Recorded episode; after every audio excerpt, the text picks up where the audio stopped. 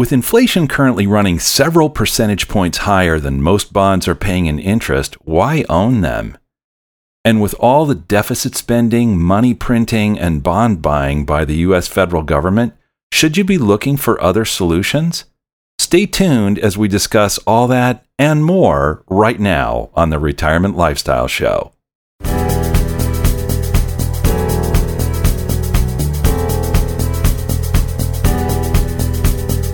Welcome. You are listening to the Retirement Lifestyle Show with Roshan Lungani, Eric Olson, and Adrian Nicholson. This show is an exploration of ideas to help you work toward your ideal retirement. Get ready for the financial independence of your dreams.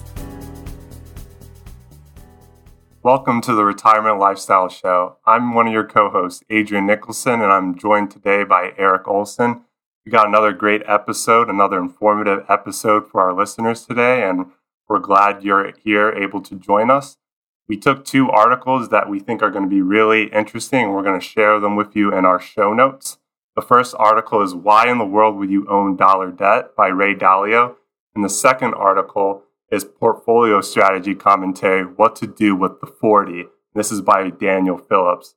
And we're going to be kind of focusing on a lot of different areas with respect to bonds, negative rates, the whole macro economics. And it's going to be a very interesting episode. And Eric's going to kind of dive in and tell us why this is going to be an important topic today and kind of give you some interesting concepts. And he's also got a story to really kick things off. So I'm really looking for another um, exciting episode. Yeah.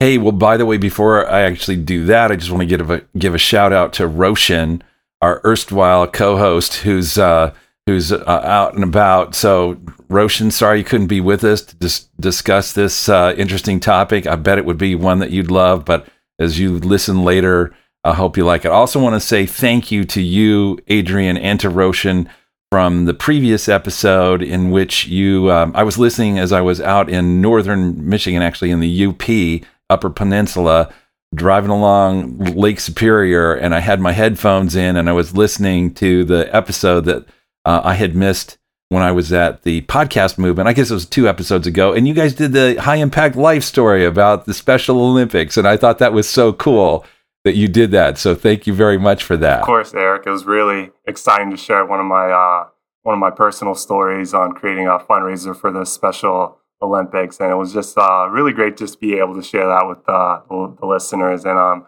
I'm glad you enjoyed it too. I I love giving shout outs when I can, and I love just sharing uh, stories when I can. It's always uh, very exciting, and I'm glad this podcast gave me the opportunity to do that. So um, it's all been good, and I'm looking forward to, to recording another episode with you today. It's going to be yeah, a, here, here. Going to be another good one. So can uh, start us off and tell our listeners kind of do the little recap and give a little story too that you talked about as well. Yeah, and while I'm at it, I'm just going to say for our listeners who didn't hear those previous episodes, now we have an easy way for you to find them that's to go to our newly built and and uh, launched website, which is retirementlifestyleshow.com. You can go there and find all our past episodes, uh, the YouTube versions, the audio versions of show notes, the whole kit and caboodle. So get yourself over there if you haven't done that already, and uh, and and check it out. So, but I wanted to start with this with a story to set up why this conversation is important, and um, First of all, I mean, most of our clients have portfolios that have some amount of bonds in them. And and the question is, you know, why do we have those bonds in there right now when at this point the um, interest rates on bonds minus the inflation rate that we're suffering through right now means that the yield after adjusting for inflation is actually negative. In other words, we call that the real return or the real interest rate, the real yield on bonds right now is negative. Let's be specific. The 10 year Treasury bond, which uh, currently has, or at least at the end of July, had a 1.24% yield that yield is coming in the context of what also at the end of July was a consumer price index that was depending on whether you're looking at the core it's called which excludes food and energy or the headline version which in, which includes those two is either a, is 4.3% for the core and 5.4% for the headline. So let's just even use the more gentle of those two, the core CPI of 4.3.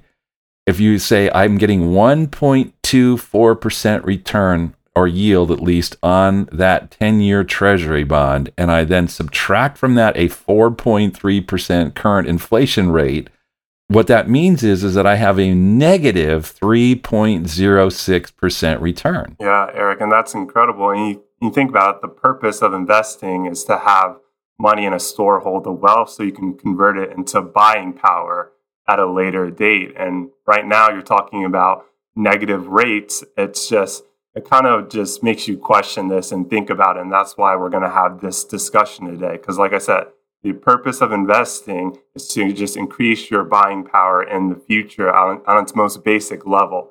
And again, we're talking about having negative rates here and like yields being so low. Yes, the, uh, the inverse of that is prices, bond prices are kind of hitting their upper limits right now.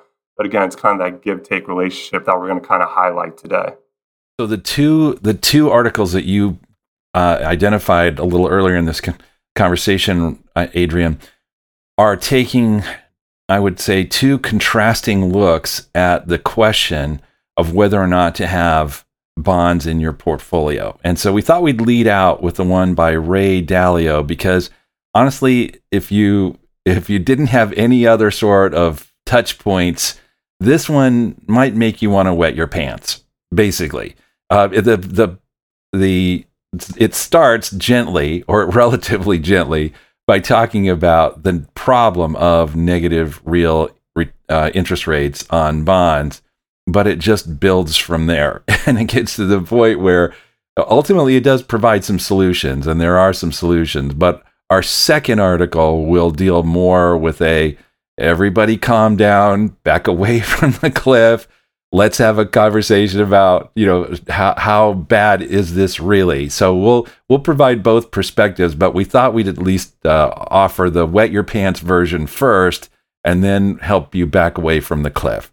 So adrian what are some of the key things that he's talking about early in this article to kind of build the argument uh, essentially against bonds uh, i think the biggest thing too is kind of going back to that real rate that you talked about, where yields right now are just at such a low level because, again, there is a lot of fiscal and monetary spending and money coming into the system, which is just pushing these uh, rates down more and more.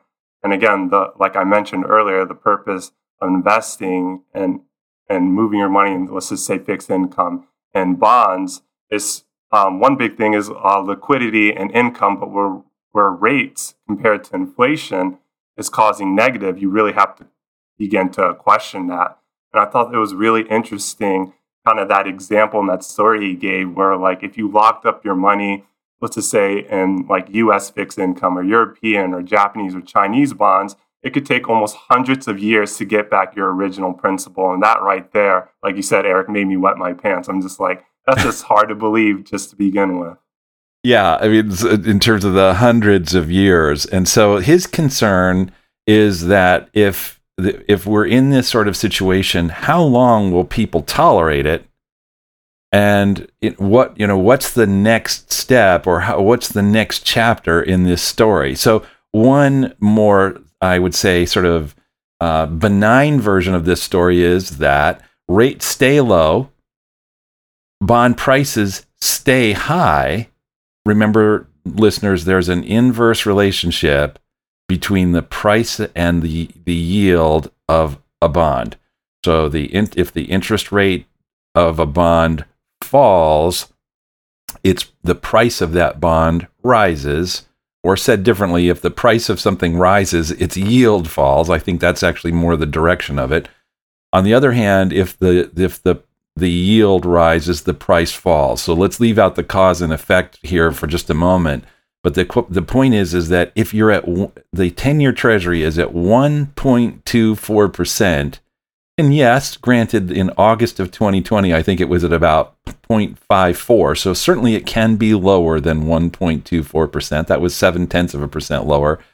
But unless they start denominating 10 year treasuries with a nominal return that is actually below zero, and by the way, that has happened. And I think I recall Swiss bonds a, few years back were actually offering uh, a, a stipulated negative interest rate at a nominal level but people were willing to buy them because they felt like, well, there's more safety in a slightly negative nominal yield and an even more negative real yield than some of the alternatives for parking that cash. So, you know, it seems odd to me. But his his basic argument is is there may while there may be some instances in which you will see a nominal rate that's below zero, the the likelihood is is that you won't.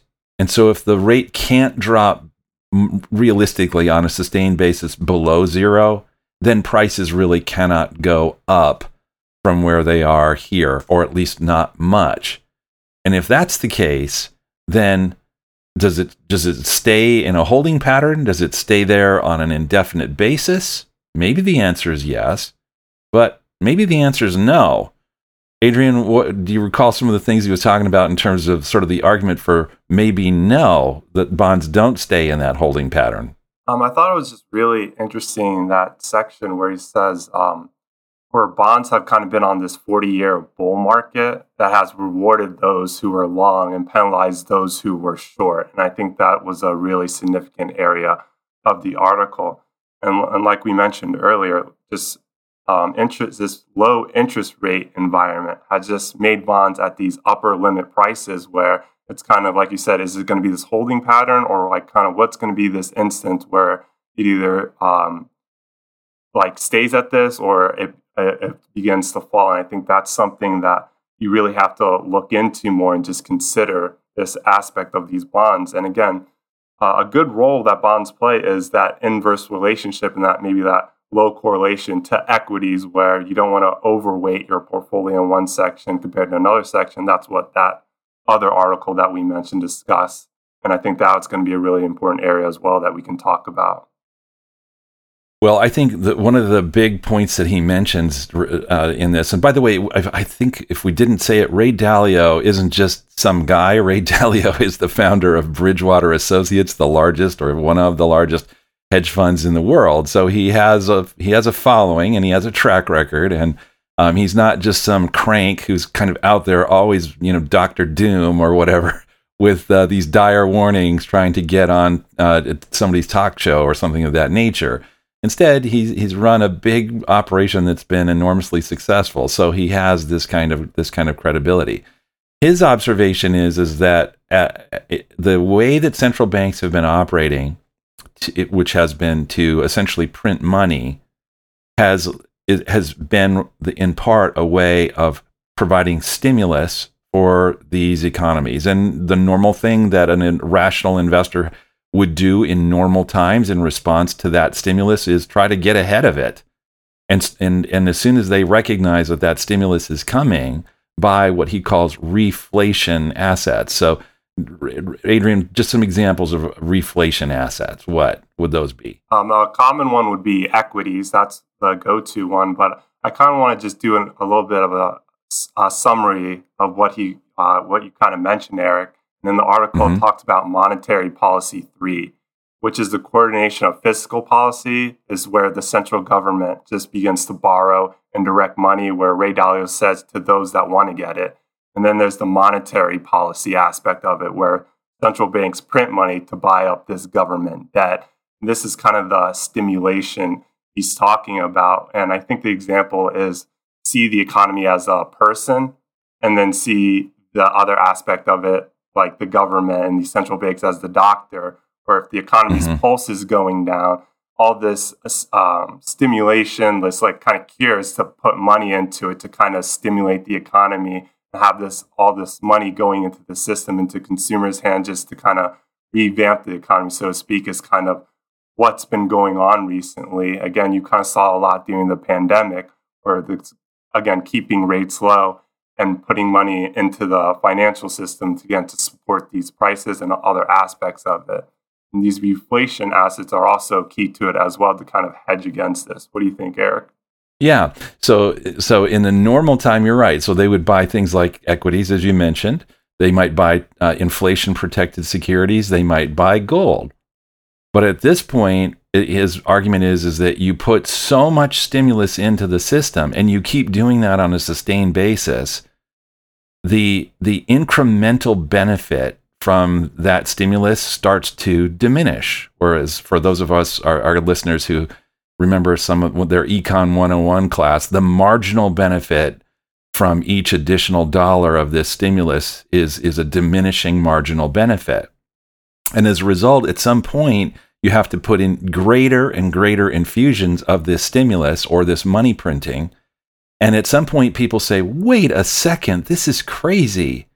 And it, it's costing us so much to service the debt. Now, by the way, part of the point of, of creating these negative real interest rates, it's not just an, sort of an unintentional byproduct in his argument. he doesn't say it quite this explicitly, but but sort of re- reading between the lines, if you'll allow us to do that here, is that in part it's intentional because what it does is by allowing you to pay back with with dollars that because of inflation are worth less and less and less over time, you're having to pay implicitly less and less and less over time to service, not necessarily repay, but service the debt that you had previously accumulated. And so, in this sense, it's not as though the idea is, well, well, let's figure out how to pay off the debt.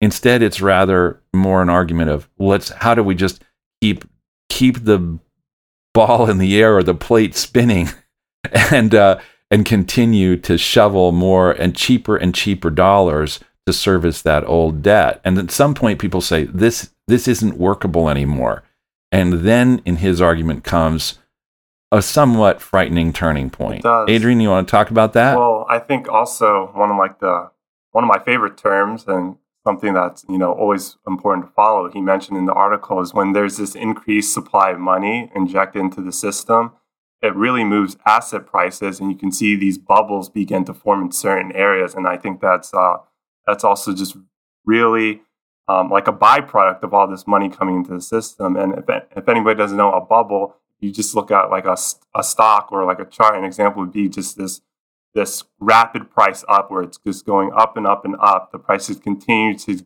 just get supported to this level. And they call it a bubble because in some instances you can see it go down or pull back rapidly. And I think that's also something that he kind of like points out that can really just really stir in the reader where all this money in the system, yes, it, it's to support certain areas of the economy and help kind of rejuvenate it, but it also um, the other end of it is like how long can these asset prices support it? How long does it take to service this debt? And I think you have to kind of see both ends of it. And I think that was like a really intriguing part of the article as well. Yeah. So it's the the problem then of all this money printing and this increasing debt. And by the way, if you just look at the way in which debt globally has exploded over you know the last few dec the last decade and a half in particular, and in particularly the the the um, amount of of debt on the balance sheets of the of the Federal Reserve, the European Central Bank, and the Bank of Japan, you just say whew, we're uh, we're you know we're apparently well just for the record we're at about seven or eight times the amount of debt on the Federal Reserve's balance sheet as we had just 13 years ago. I mean, in 13 years, in the entire history of the republic, we've multiplied that debt by seven times in that short period of time. I thought it was also interesting, Eric. What was kind of your take where Ray Dalio said he's starting to see a little bit of a shift from U.S. bonds to Chinese bonds, where um, again, the US has been being one of the world's leading reserve currencies, but all this overborrowing over the decades, investors are starting to look at other areas, international areas, wherever it may be, to look for other fixed income. Again, trying to get, get as creative as possible and look at different areas. I thought that was another interesting thing lo- looking forward to kind of look into. Well, yeah, so let's just elaborate on that point since it's a, it's a I won't say it's a side point, but it's an imp- I would say it's it's not the core point, but I want, certainly want to address it because, as you just pointed out, that is a that is an element of his argument in, when he comes to solutions, which we'll address in just a moment. But one of those is just to identify, since he's, you know, you've highlighted the Chinese case, what is what does China do differently than, let's say, the other three central banks or the sort of money centers that I just identified a moment ago, which have served as essentially the world's reserve currencies, namely the dollar, the euro, and the yen. Well, in China, they have a favorable balance of trade and a favorable balance of payments. They also have higher yields on their bonds. And so in this case, his argument is, is that you can find value, not there, there's political risk, there's other risks. He's not denying those, but you can find value in incorporating into your portfolio, uh, among other things, Chinese Chinese bonds and Chinese credit because of the higher returns, high, higher yields, I should say, as well as, uh, as we pointed out, a more favorable economic um, balance of, of payments and such. So, but here's the thing that his argument is, is, and Adrian, you were going here before, is that that not only does it become then a debt bubble, but it becomes an, a bubble of all sorts of different kinds of what we'd call financial assets as opposed to real assets. So financial assets and stocks included. And so at at some point his concern is is that there comes of of a sort of a uh, a turning point or there becomes a sort of a, a flipping point. I guess I'm I'm struggling to find the right word for this, but it is this uh, this moment, this inflection point, I guess, where people start to say, "Hmm, maybe this doesn't make a lot of sense. And someone starts to sell their bonds. And what that does is it creates a kind of cascade. And that's not only true of, of, in bonds as bubbles, but other bubbles as well. But his focus here is on the bond bubble. And what that does in his his language, not ours, is create traumatic uh, disruptions at several levels. And so now, what happens to the societies that have had this sort of traumatic um, a, a need to try to adjust? There become essentially political struggles over the division of of the now more limited assets if the money printing can't continue. And uh, it just creates a lot of social turmoil, political turmoil, economic turmoil, people um, understand that the returns to their portfolios will be smaller, that their buying power will be smaller, etc. And in in the long run, it's just not favorable. So I, would like to turn to his solution in in just a second here. But Adrian, is there anything that you want to add to his his his warning, or at least his his concern? He mentions like in the article, like imagine what would happen if for any for all these reasons, the holders of these, these debt assets wanted to sell. And right now, in the article we mentioned, there is around 7 trillion of US debt assets of varying maturities. So I think that kind of goes along with your points. Like there's so much money in the, this area of the, the economy that it's just should be monitored and just you have to like think about this certain area of it because it's just it's such a massive amount of uh, U.S. debt here. I think it's really interesting. But then we can move on to the the next section of the article as well. I think it's really good. And Eric, you're you're, you're right. Just reading this article, it, it really just sparks um, just sparks attention to this like area that you know that it's a really big part of sometimes people's portfolio. And again, we're going to talk about in like the the 60-40 article. I think is really interesting, where it's like uh, the equity portion, but also the bond portion of your portfolio just really be aware and look at different areas and how you can adjust moving forward. I think is going to be really big. Oh yeah, so Adrian, then the, talking about his solution, and and the word will probably seem a little uh, the the language that he uses for this may seem a little anticlimactic, uh, climatic, climactic because at this point, you know, you've you've been hearing him sort of sound this alarm or sound this concern, talking about where we are in his view, this this long-term debt cycle, 50 or 100 year debt cycle, and here he sees us in the late stages of it now, kind of sort of further exacerbated by the advent of this this uh, coronavirus and the COVID disease, and then all of the stimulus uh, responses to it. But he would say if you're if you're thinking rationally, the the best approach that you can take is just to be extremely diversified, and and so a concentrated portfolio, and and Adrian, this is where I would say. you know, some of the conversations I've had with uh, clients and prospective clients lately has just been really interesting um, actually, I was talking. This is actually one of the stories. One of the clients that I was, or prospective clients that I was talking with, yes, uh, just last week actually, was saying it doesn't make any sense for me to be invested in anything really outside Amazon and Google. Wow, that is Microsoft a, that is an and a few of the other big names. That is an interesting take. I mean, like finance 101 is like you don't want to be heavily concentrated in, in like one specific company because you have that company risk aspect. But uh, yeah, that's really interesting. I, I really want to hear more about this story. Yeah, so uh, well, I'm using those as sort of the headline on that particular on that particular conversation, but it also included the, the other common names that you see in the S and P 500's big six right now, uh, Apple and Microsoft and so forth. And since those are the ones that are compounding capital the fastest, that's where you should position most of your wealth. And other sort of arguments for diversification in his mind and are are just are theoretically defensible, but in terms of in terms of actually growing your wealth, are indefensible.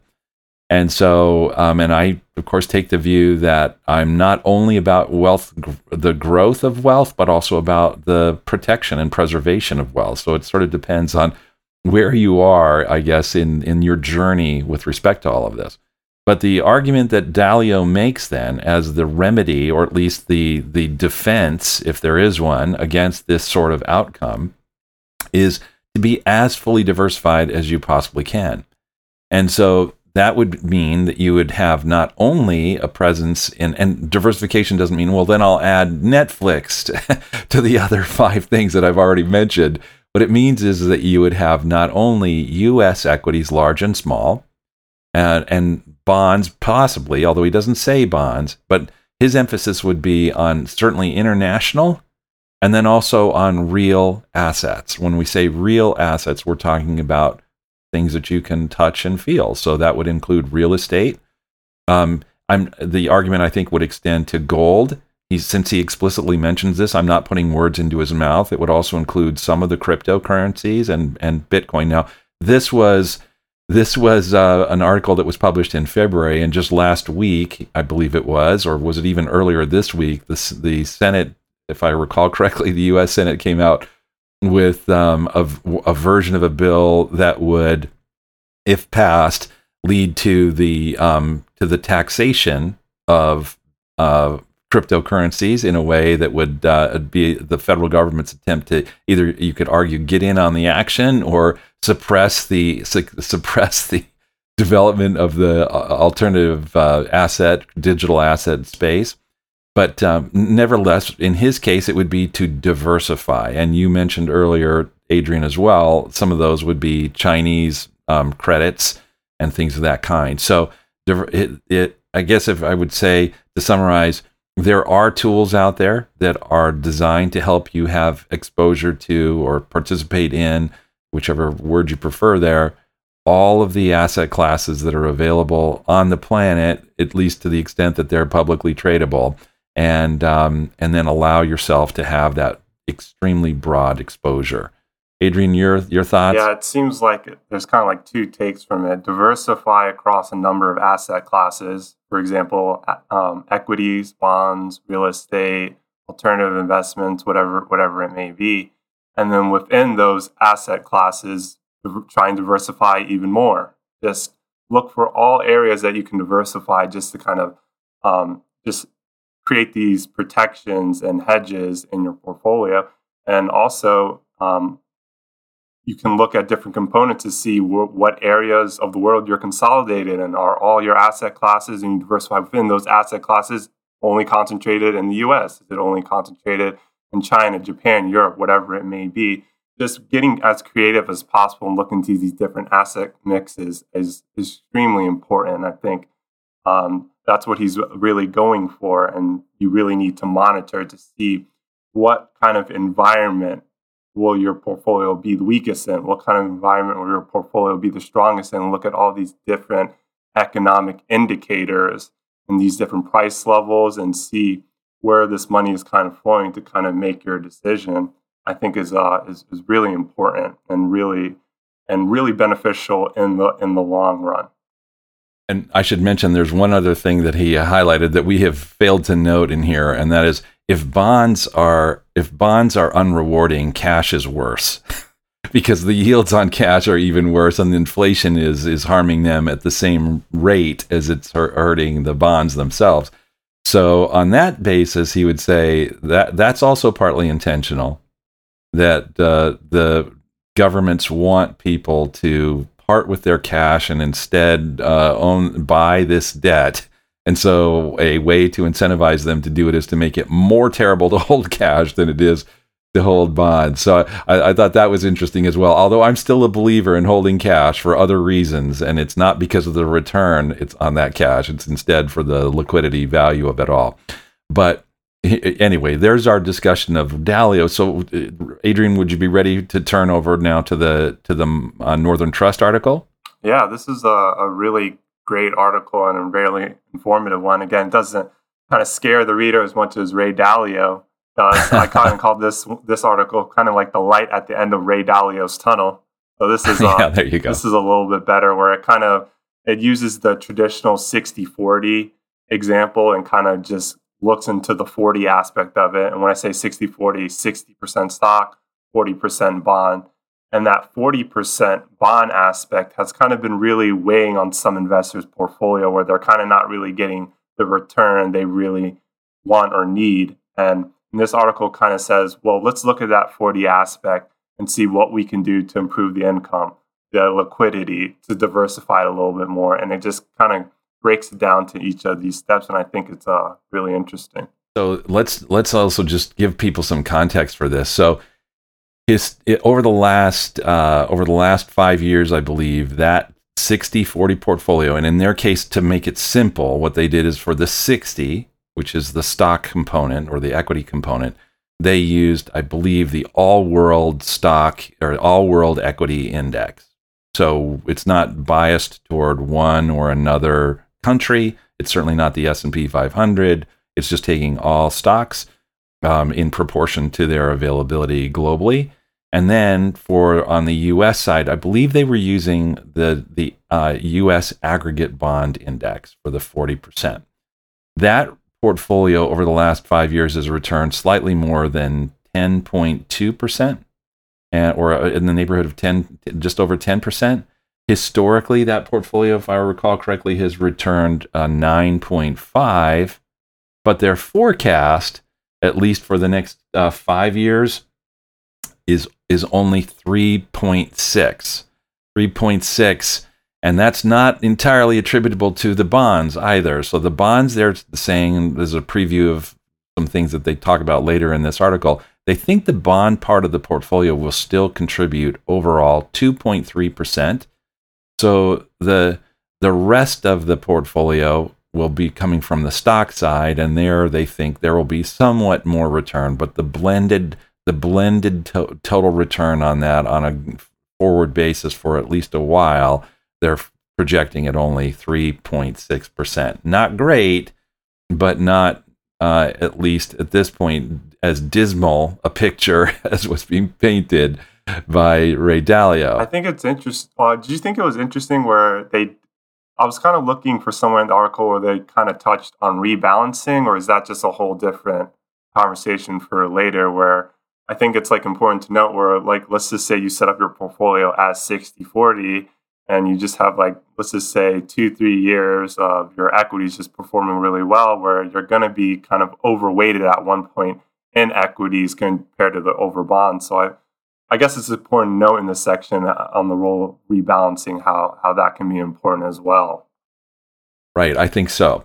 Well, so what they've done in this article, and and by the way, it's a it's a group of people there. So you mentioned Daniel Phillips, Michael Dewan, and James McDonald. the three of them plus some of the other uh, staff researchers and others that had input on their article combined to write this and this was released in february of 2021 so but they addressed it from the vantage point of n- number one we want to say that the fears about the bond component of the portfolio that are generally circulating in this discussion of negative real interest rates, they're saying those fears are overblown, and they ex- will explain why.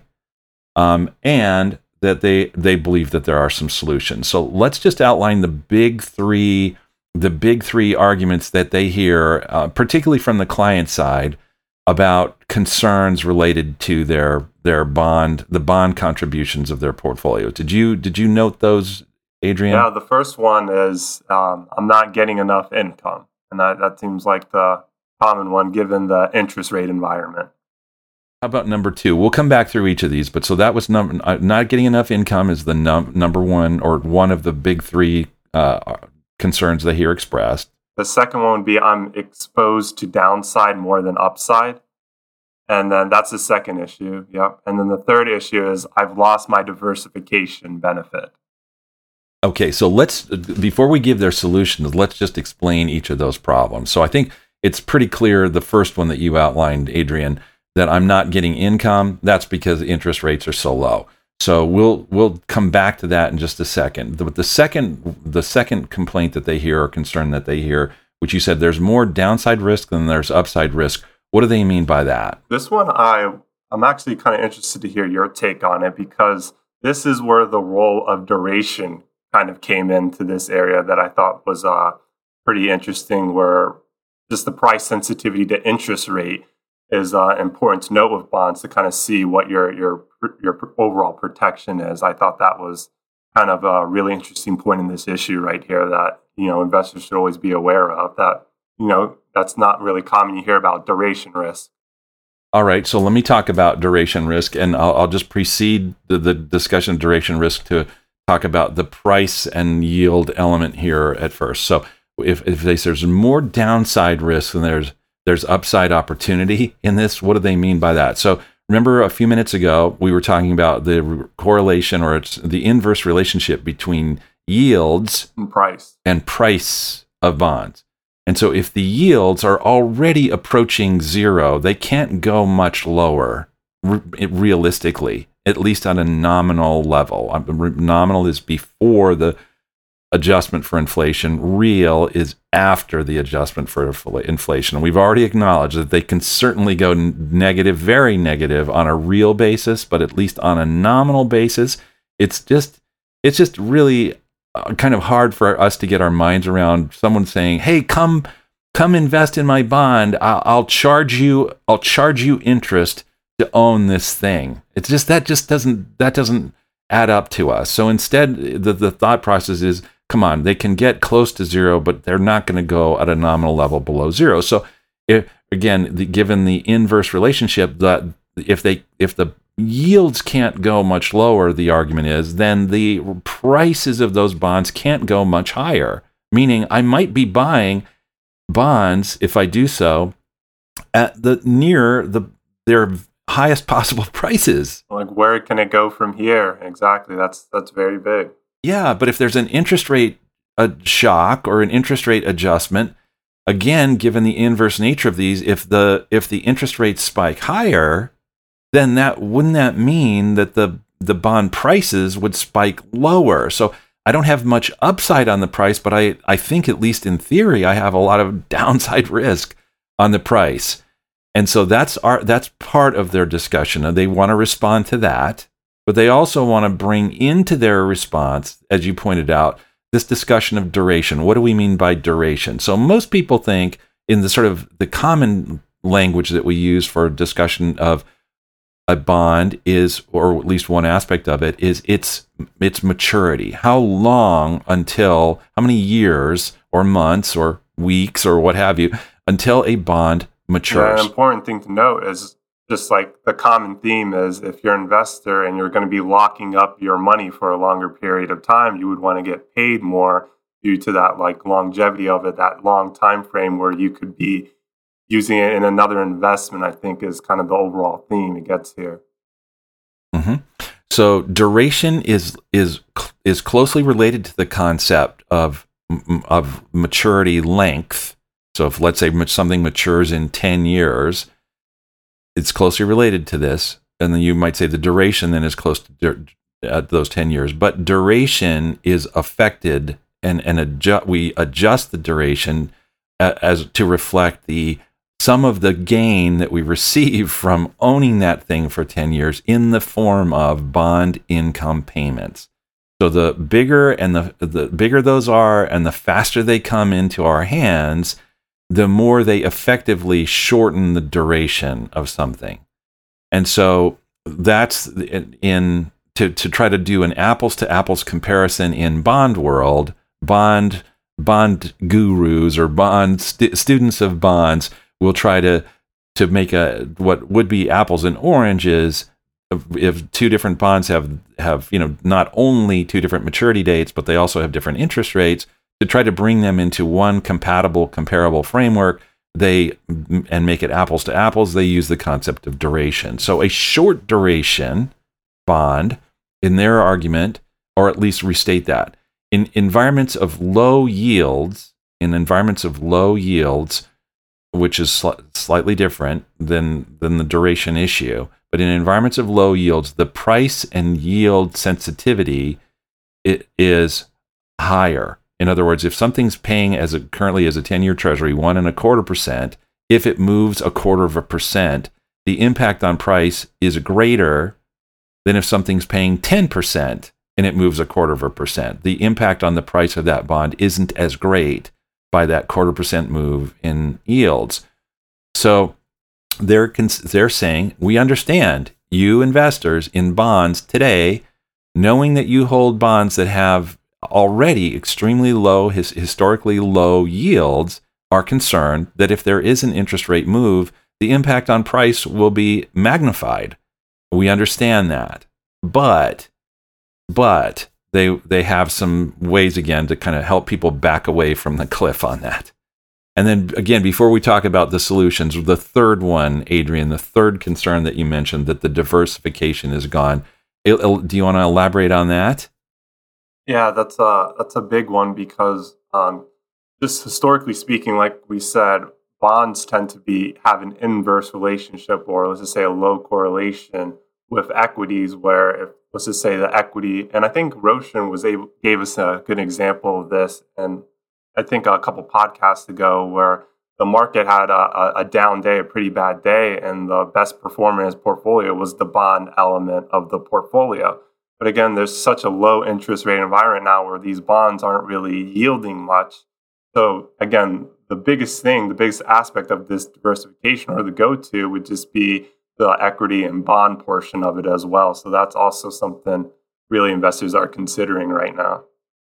Yeah, if historically these things have moved, if bonds and stocks have been, let's say, uncorrelated, or in some cases almost inversely correlated, the the concern here is is that, but wait a second, if right now bonds are priced as high as they are because yields are low, and and this partly the psychology of the stock market is also affected by these really low interest rates. If the Federal Reserve eh, and and through the government stimulus programs and and so forth, you had a shift in interest rates upward that would move the value of or the prices of bonds downward. Would the market also, the stock market also not react adversely to that change? And would not stocks also fall simultaneously with the bond prices falling. So, in other words, if they, while normally we expect that they'll have an inverse or at least an un, a lack of a correlation, wouldn't they in this case actually have a lockstep correlation where the value of the bonds and the value of the stocks dropped at the same time? And that's the that's the concern that people are expressing precisely because part of what's made the the party at the punch bowl of equities so so fun for everyone has been this ultra low interest rate environment and all of this stimulus. they're mentioning that you maybe consider looking at maybe taking on more risk in that bond aspect of your portfolio, maybe looking at taking on a little bit more credit risk to get a little bit more yield. And I thought it was really interesting. This was kind of new. It says hedge funds, specifically hedge fund credit strategies, are another area that investors should be like looking at and for this area of their bond. And that was kind of new to me. And I thought that was a really interesting area of the article that I wasn't too familiar with. Well, yeah, so those are some of the solutions. But even before they get to saying, so here's what you could do, they just also wanted us to just uh, sort of calm down a little bit. And they said, even though interest rates are this low, bear in mind that there is this attribute of, of bond um, prices that effectively yields a total a, a higher total return than the nominal interest rate on these on these bonds. And that has to do with as you hold a bond and you get closer and closer and closer to its maturity date at least in their their example of this of people who are flipping from a 10 year to a 9 year to an 8 year to a 7 year um, uh, maturity date on a bond of this identical interest rate what happens is is that it effectively results in a return that in their view at the current at least at the time that they published their article in February they believed that a 10-year treasury would probably have a return itself of about 2.3% not the not the lower return that you're seeing there so number 1 is is you know don't be so frightened by it the number the second thing they said is yes bond prices will move up and will move down. And yes, at these low interest rates, the price uh, response to changing small changes in interest rates will be magnified, but they'll be magnified in both directions. And if you believe that what we're really in now is a sustained environment of low interest rates because the central banks won't really allow those those yields to rise, while we will have, it's likely that we will have, you know, movements, wave, small waves up and down, and with that, price responses up and down. They'll they'll move unfavorably at times and favorably at other times. Finally, also as just one more "don't worry" um, commentary, they said, and if you you know you want to talk about the diversification is gone, mm, maybe on high yield bonds high yield bonds tend to have a correlation with with stocks somewhere in the 0.7 to 0.8 area for those of you who remember your your your uh, correlation unit back in your math class. But bonds as a whole the aggregate bonds as a whole leaving out the high yield actually have over a long period of time roughly zero correlation with stocks. And so that th- their view is, is that that historical tendency for there to be that zero correlation, that's not that hasn't disappeared, and and that will remain in place. So with th- those as some of the hey, don't worry so much sorts of responses, they do have some prescriptions. And Adrian, you've you've kind of gotten us into a couple of those. Prescription number one is more high yield, and prescription number two is thinking about hedged credit. Let's talk about the high yield first. Why high yield? Well, again, that's kind of like kind of like the risk and return trade off. Where if you want to get your bond portion of your portfolio to be giving you more um, return or more income, whatever it may be, you might look on taking on a little bit more credit risk, just kind of toning up the risk a little bit on that bond portion of your portfolio to get that return. I think is really important. And the other one, that hedge fund, the hedge fund credit strategies I wasn't too familiar with it. And that was, that was a pretty new one, but I think it would be pretty interesting for our listeners to go over it. Well, I'll talk about that in just a second, but let's let's do the let's kind of do a little bit deeper dive on on the high yield bonds. So when we say high yield, what what what we're saying right now is, or at least at the time of publication of this article back in February, high yield was yielding instead of the you know the paltry returns on treasuries, you were seeing a 4.3% return on high yield broadly speaking. Now, as you've mentioned, Adrian, there is credit risk.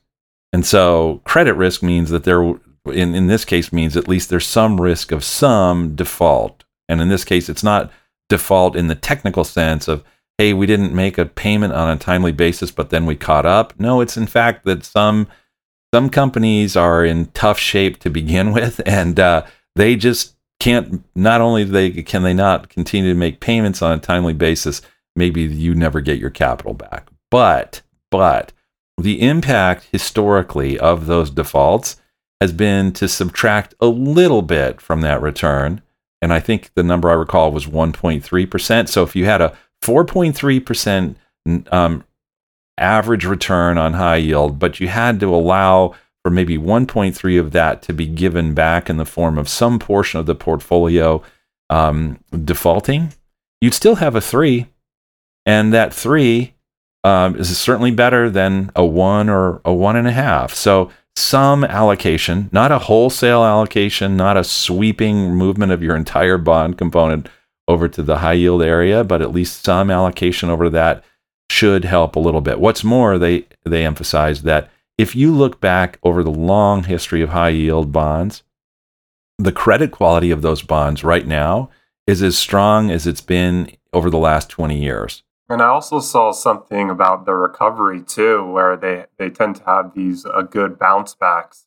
Is also another area where historically they've done well. Oh yeah, most of the time. Now the the credit crisis of 2007, 8, and 9, that was a little different story. It took a little longer for high yield to come back, but on most sorts of uh, those moments where there's a little jolt to the high yield area, within a year or so, it's back to it's back to where it had been, and you know the the difficulty of that is gone. So the rec- your point right, the recoveries on those tend to be you know tend to be pretty rapid. So the but the other part of this, as you mentioned, is the hedged credit, and when we say hedged, um, what we mean by that is instead of being long on all of your positions. And I don't mean long duration, but I mean buying something now, hopefully at a cheaper price, hoping that it'll grow in value over time, that then you'll eventually sell it at a higher price. Instead, you can also incorporate short strategies. That means that you borrow something now, sell it at what you think is a, a you know a higher price than it'll be at in the future, and then in the future, your intent is you're crossing your fingers on this one that it'll be lower in price and you'll be able to buy it back then. So in other words, if you're concerned about if you're concerned about that that asymmetric risk that we were talking about just a moment ago, more downside risk than upside, well then the, the solution to that might be to instead of being long, be short. And now you've flipped it. Now uh, the same the same outlook that led you to believe that you had more downside than upside now leads you to believe that you have more upside than downside because you're short. Adrian, you want to talk about that at all? Otherwise, I can talk about some some applications of that. Oh, I'd love to hear about the applications. I think you gave a pretty good summary of it, and it's just it's just really interesting all the different components of it. And like you say, this article again kind of highlights that there is light at the end of the tunnel for this bond portfolio, where Ray Dalio kind of paints a, little bit more of a grim picture. It kind of makes me wish we had both of these people on this podcast to kind of really butt heads like you and Roshan. yeah, oh, that would be great to, to have a little bit of argument here, a little heat.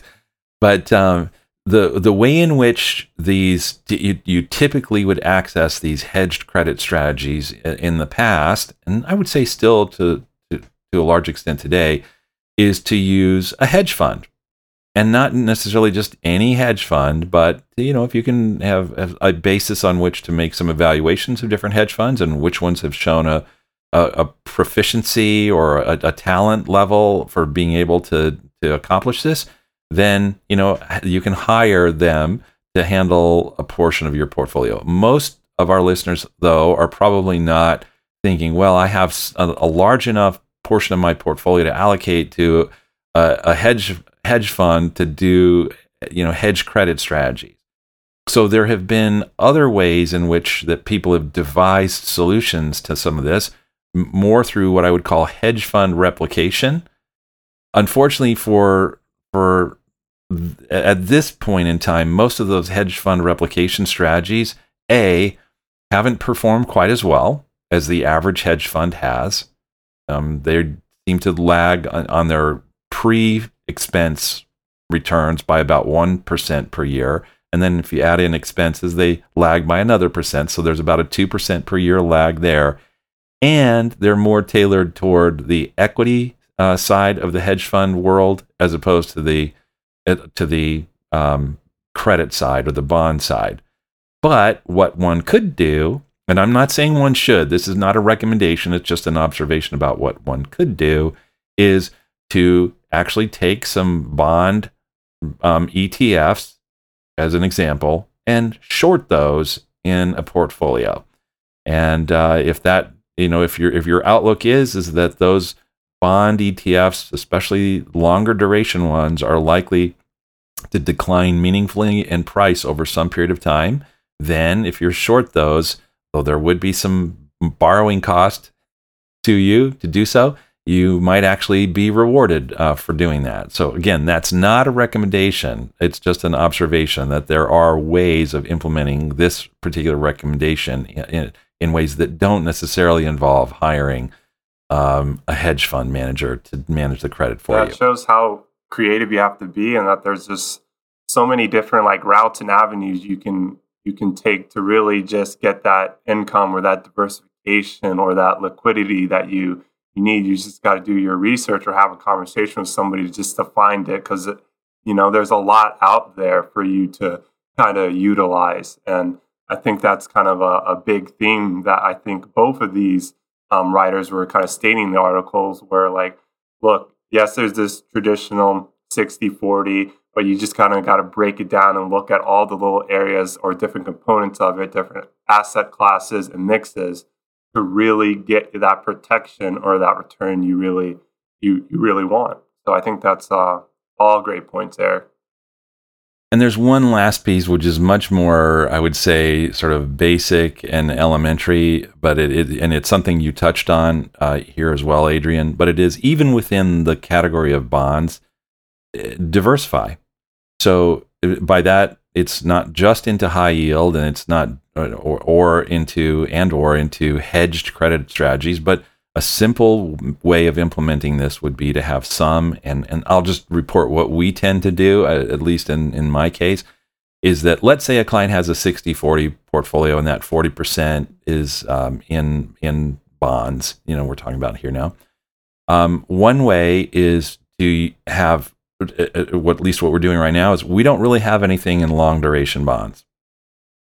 And the reason is is that or previously we were talking about the sensitivity of price bond prices to yield changes when the the starting interest rate is low. But uh, said in a different way another consideration is that long duration bonds have more price sensitivity than short duration bonds do to the same interest rate change. So we're probably we're probably I'd say half of the of a bond allocation is on the intermediate duration. Another maybe third is on short duration, and then the balance is spread equally between high yield and international bonds. And and maybe we should be going a little bit further in the direction of high yield and in international. Yeah, I thought. Did you think it was interesting when they talked about that uh, that fifty year bond? I thought that was uh, a really interesting part of the article. What's kind of your take on that? Well, so I'm not. I, I recall them uh, Dalio's discussion of long, um, the, the, long return. The, you know, in some cases, centuries to get your money back. But do you was are you talking about in the Northern Trust article that it had a 50 year bond? Yeah, exactly. Yeah. Oh, I must have read right past that. Tell say more. Yeah, that's that's definitely something. It, it might actually have been Ray Dalio's article, but let me okay. just, uh, I could probably go back, but yeah, we're going to definitely share these articles in the show notes because again, they, they have a lot of great information and they're, they really were a good summation on how you should look at that portion of your portfolio that's out allocated to bonds and fixed incomes, whatever it may be, and how important diversification is. So I think those are some great points. Eric, were there any other final points that you would want to bring up before we yeah, wrap up? I guess I'll say one. Mm-hmm, yeah, I'll say one more thing, and that is is that while I am certainly a believer in the use of passive investment strategies for many categories of the equity markets, particularly the more heavily researched an area is, and by that I mean the large companies in the United States, generally the lower the the the advantage that you obtain through turning to a talented manager in that area. Just the cost of hiring that talent isn't always recovered by the, uh, the additional, the incremental returns that they can offer. But I would say that on the bond side, the idea of you know the market, the sensibility of of a market capitalization index based approach for stocks doesn't seem to me to make as much sense on the bond side because really then what you're doing is, if you say hey we're going to just allocate on an index basis um, the share of our portfolio that's in fixed income or bonds to those countries and those companies that are the biggest issuers of debt in a certain way what you're doing is you're you're rewarding the people who are the or the companies and the countries that are the least financially disciplined and so the more debt that they issue the more of their stuff you have in your portfolio so i think in this sense it, it, there is actually uh, i think a greater advantage to consider instead of using index based strategies um, irrespective of the asset class in the case of bonds, I think it, there's an advantage to be had. In, it's certainly in some categories by using active management instead of a passive approach. And with that active management, at times you can get managers who will instead of say, "Hey, all we do is intermediate bonds," or "All we do is high yield bonds," or "All we do is treasuries," what you'll have them instead say is, "We're strategic. We run a strategic bond here, or a total return bond fund." And they can within that use um, short strategies and hedging strategies, and they can rotate from one sector to the next where they see there's opportunity. So, in in your conversation with your advisor, you might want to have a look at the incorporation, at least, of some of these more active, sort of strategic approaches to to managing bonds than simply going with the you know the the index based uh, approach instead.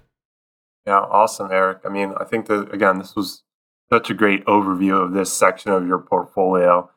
And again, if, listeners, if you have any other questions about this uh, topic that we discussed today, we love to answer it. Um, again, Erica, I really appreciate the info you really gave on these articles. It was, it was some really good content today. And we're going to be back next week. And uh, thank you, everybody, for joining. This has been another episode of the Retirement Lifestyle Show. Schedule a conversation with Roshan, Adrian, or Eric today at retirementlifestyleshow.com. Roshan and Eric are certified financial planner practitioners. They, along with Adrian, are investment advisor representatives and serve clients across the U.S. with financial planning and investment advice through Arete Wealth. If you found this show helpful, gained knowledge, or enjoyed the time you spent with us, tell your friends and leave us a five star review. This will help others discover the show. To access our show notes, to download any of the tools mentioned in today's podcast, to ask us a question, or to schedule a conversation, go to retirementlifestyleshow.com. All opinions expressed by podcast hosts and guests are solely their own. While based on information they believe is reliable, neither Arete Wealth nor its affiliates warrants its completeness or accuracy, nor do their opinions reflect the opinion of Arete Wealth. This podcast is for general informational purposes only and should not be regarded as specific advice or recommendations for any individual. Before making any decisions, consult a professional. The show hosts offer investment advice through Arete Wealth Advisors, LLC, an SEC registered investment advisor, and securities through Arete Wealth Management, LLC, member FINRA, SIPC, and NFA. Finally, our music is The Chance by Jason Shaw in Audionautix. It's part of the YouTube audio library and it's licensed under a Creative Commons license. I am Ray Voices. Thank you for listening.